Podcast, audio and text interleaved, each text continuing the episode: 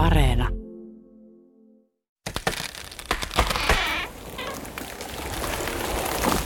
Rakas puu. Kaadettu puu. Mä oon ehkä pyrkinyt selvittämään, miten me on päädytty tähän. Mistä koko keskustelu luonnosta ja ilmastosta on lähtenyt? Onko meillä, onko meillä niin mitään, mitään tota, mahdollisuuksia enää, enää ylipäätään? Ja mitä mun pitäisi nyt sitten edes ymmärtää? Et mä luulen, että yksi, yksi, mikä siinä on hankala, että ilmastonmuutoksesta voi olla vaikeaa puhua, on se, että se on polarisoitunut se keskustelu, että siis se saattaa olla semmoinen, ihmiset pelkää, että siitä tulee riitely. Eli viimeistään 70-luvulla oli olemassa konflikti kahden eri osapuolen välillä, ja että keskustelu oli liikkunut yksityiskohdista kokonaisuuteen. Mutta mitä sen jälkeen? Miten tämä keskustelu sitten lähti kehittymään? Ei mitenkään. Miten nämä poterot on sitten syntyneet ja miksi ne pysyy niin tiukassa? Mä itse tosiaan lähdin etsimään sitä muutosta mun toimintaan. Astuin mukavuusalueen ulkopuolelle, mikä olikin sitten yllättäen, no, helppoa.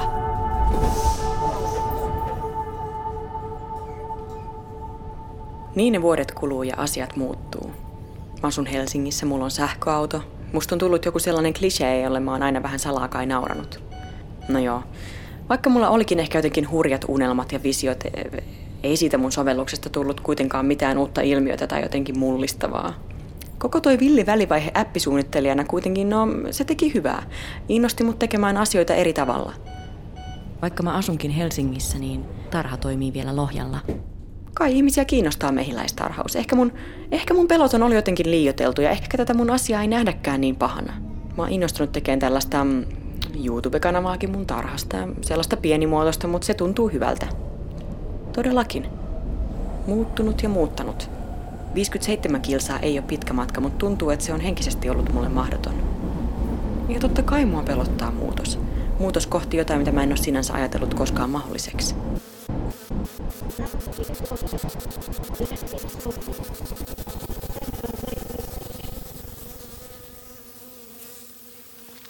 Mä ymmärrän kyllä. Ihmiset sanoo, että ne haluaa vaan elää. Ne ei halua osallistua keskusteluun. Mäkin haluan vaan elää. Keskustelun estäminen. Keskustelua on pyritty estämään. Kun tämä koko ongelma on muuttunut ilmastonmuutoksesta puhumiseksi, niin totta kai ihmiset väittelee, että onko se edes olemassa. Helsingin Sanomat 5.6.2020. Ilmastopsykologi Kirsti Jylhän haastattelu. Jylhän mukaan ilmastotutkijan ja ilmastonmuutoksen kieltäjän viesti on usein sama, mutta erilaisella näkökulmalla. Ilmastotutkija sanoo, että emme tiedä ilmastonmuutoksesta vielä kaikkea, mutta jotain täytyy tehdä sen hillitsemiseksi. Kieltäjän viesti taas on, että emme tiedä ilmastonmuutoksesta tarpeeksi ja siksi mitään ei tarvitse tehdä.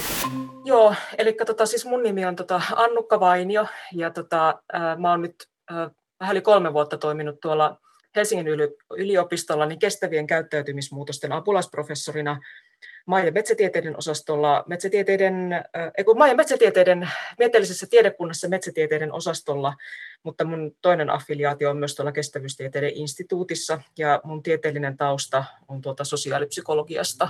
Mutta mä en usko, että se juttu olisi se, että isoista asioista puhuminen on vaikeaa. Et mä luulen, että yksi, yksi, mikä siinä on hankala, että ilmastonmuutoksesta voi olla vaikeaa puhua, on se, että että se on polarisoitunut se keskustelu, että siis se saattaa olla semmoinen, ihmiset pelkää, että siitä tulee riitely, sen niin kuin ottaa puheeksi. Että niin kuin, mä luulen, että siinä on enemmänkin se. Okay, so let's say the Earth is warming. What kind of damage is that actually going to do? And this is a serious question, right? Let's say that the Earth is warming and we're causing it. Does that mean that You know it's the day after tomorrow and massive floods in New York and Dennis Quaid running around with Jake Gyllenhaal trying to avoid the freeze? Because of climate No, it doesn't. Tarhalla menee lujaa. Mä oon palkannut työntekijöitä, me ollaan hommattu lisää pesiä, me ollaan avattu nettikauppa ja meillä on uusia tuotteita.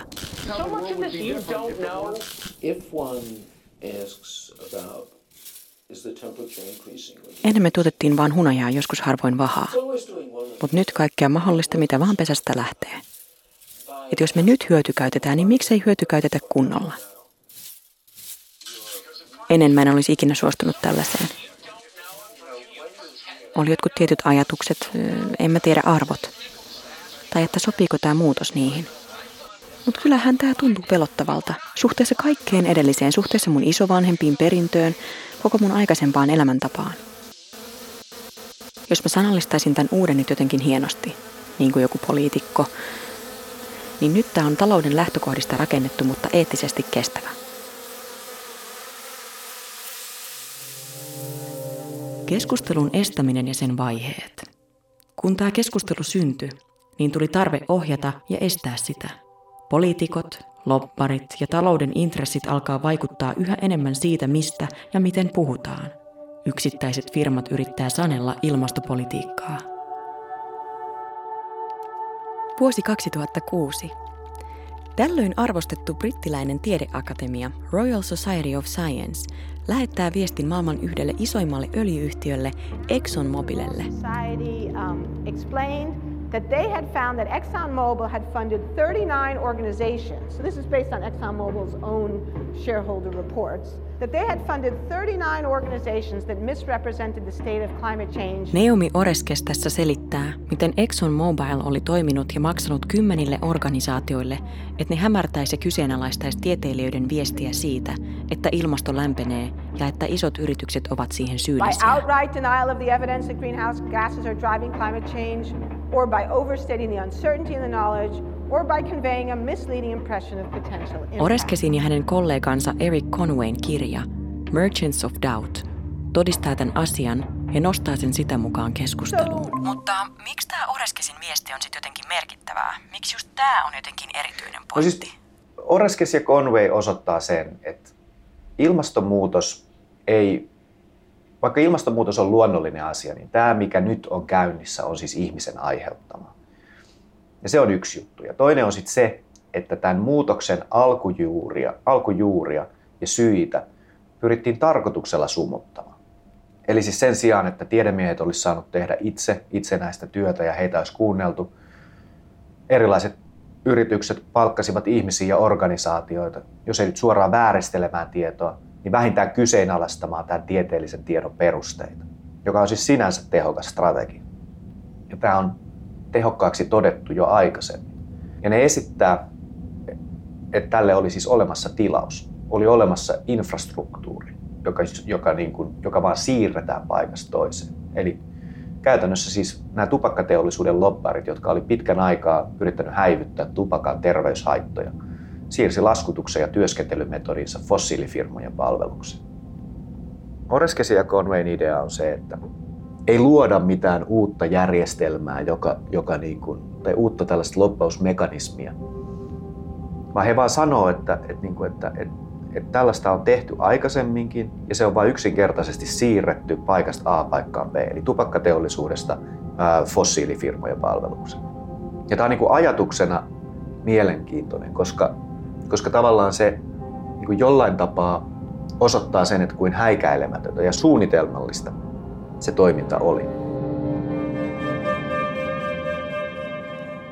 Mä en ehkä kuitenkaan ole niin naivi, että mä ajattelisin, että talous on automaattisesti paha tai jotenkin saatanasta tai että taloudelliset intressit aina jyräis. Tosiasia kuitenkin on, että talous mahdollistaa kaikenlaista toimintaa. That is to say, we burned a lot of fuel, fossil fuels, we used the energy, we did good things with those energies, we became wealthy, we created a good standard of living for our people, and in the process we also produced a large amount of carbon dioxide and other greenhouse gas emissions. And therefore, it's logical to say that, the, that these countries, including the United States, are most responsible for the greenhouse gases that are in the atmosphere. And there's one other important point about this. It's logical to say that the countries responsible for the greenhouse gases in the atmosphere today are most responsible for climate change. Ja se Oreskesin pointti on se, että vaikka me ollaan tehty sillä taloudella kaikkea hyvää, niin me ollaan myös vastuussa vahinkojen korjaamisesta. Mutta just se ongelma kai on, että tämä ei liity pelkästään talouteen, vaan myös identiteetteihin ja siihen, mitä me ollaan ja mihin me uskotaan.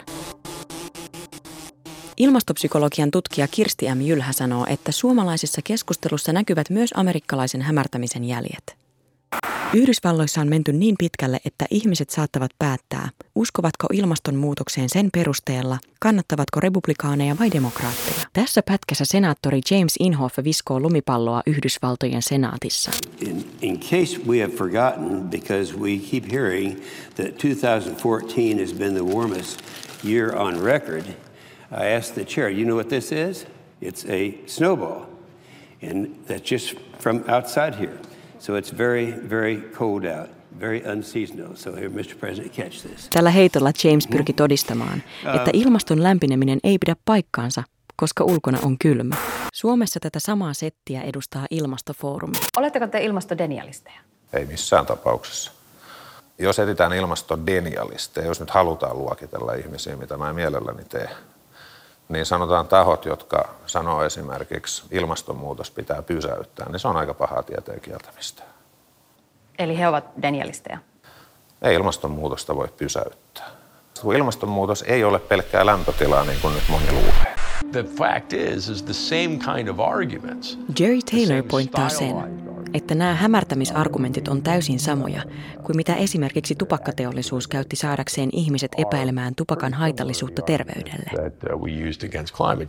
so it's all about distraction, deflection, um, to create confusion, to create smoke and mirrors so that the American people don't really know what's going on. And then they say, I don't know, you know, I don't know what to think. I'm just going to get my kids to soccer. Niin. Eli ihmiset haluaa lähinnä elää ja pyörittää arkea, eikä miettiä mitään, johon ei voi kunnolla itse vaikuttaa. Tänään lopparit tietää, ja siksi sumuttaminen on melko helppoa. Helsinki, taas elokapinan mielenosoitus. Tämä voi tuntua ihan älyttömän tyhmältä, mutta mä oon kyllästynyt jatkuvaan riitelyyn. Kuka ei olisi. Jotkut katsoo, että tämä vie huomion olennaisesta ja että nämä keinot on väärät. Ja sitten toisaalta tätäkin tarvitaan, että jengi heräilisi, ymmärtäisi tilanteen vakavuuden. Mä en tiedä, onko tässä kukaan valmiina muutokseen tai tulemaan pois poterosta. Siis mua ainakin stressaa se, että kaikki vaatii koko ajan valitsemaan puolen.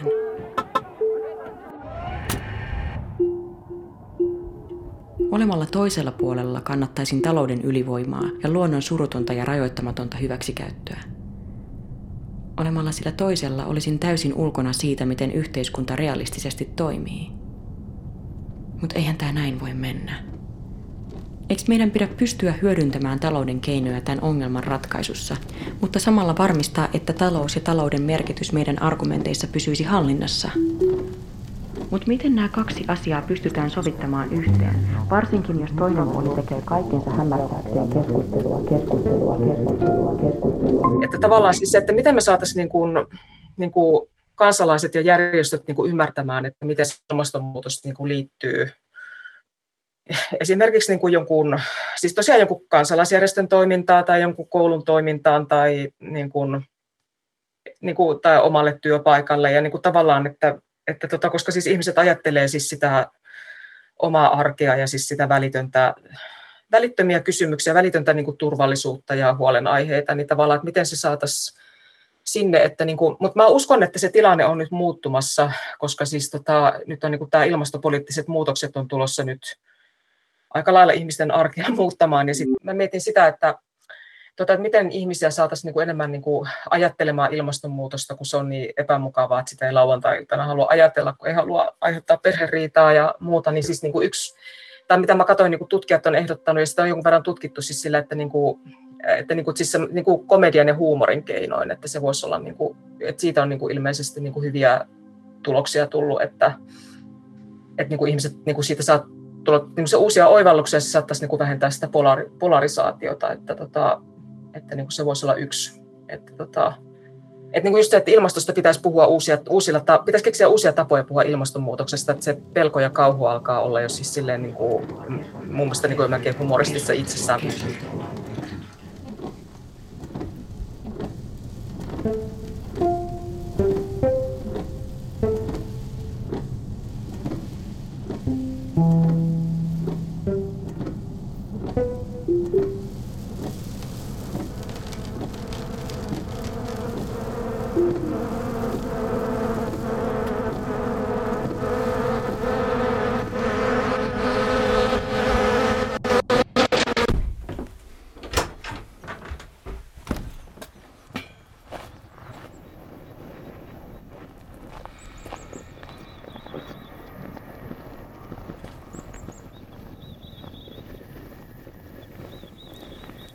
Nykyään tuhannet ihmiset ympäri maailmaa seuraa mun mehiläistarhaa.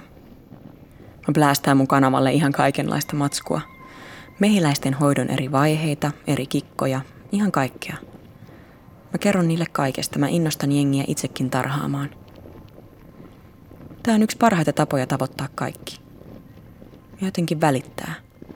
Tää on mun panos koko tähän asiaan. Ei mulla ole mitään ratkaisuja, mutta ainakin mä voin tarjota jotain tietoa jostain mulle tärkeästä asiasta. Voihan tää kaikki mennä vielä jotenkin pieleen. Voihan tää olla, että viiden vuoden päästä mä mietin näitä aikoja ja on silleen, että mä jotenkin pilasin kaiken ja mun tarhan. Kyllä mä sitä mietin. Mut silti. Mä en olisi ikinä uskonut, että mä oon nyt tässä.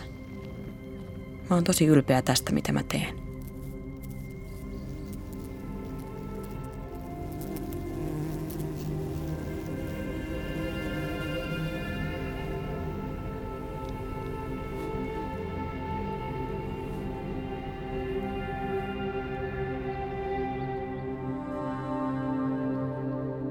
Ilmastokeskustelua oli pyritty hämärtämään jo pitkään, koska talouden ja suuryritysten intressit. Kuitenkin keskustelu on myös poterossa, koska ihmisten identiteetit ja uskomukset vaikuttaa siihen, ketä me kuunnellaan tässä keskustelussa. Mun itse löytämät uudet tavat toimia tuntui hyvältä. Uudelleen ajattelu, uudelleen tekeminen, tekniikka. Eli mä halusin mennä kohti ratkaisuja – mitä keinoja mulla oikeastaan on?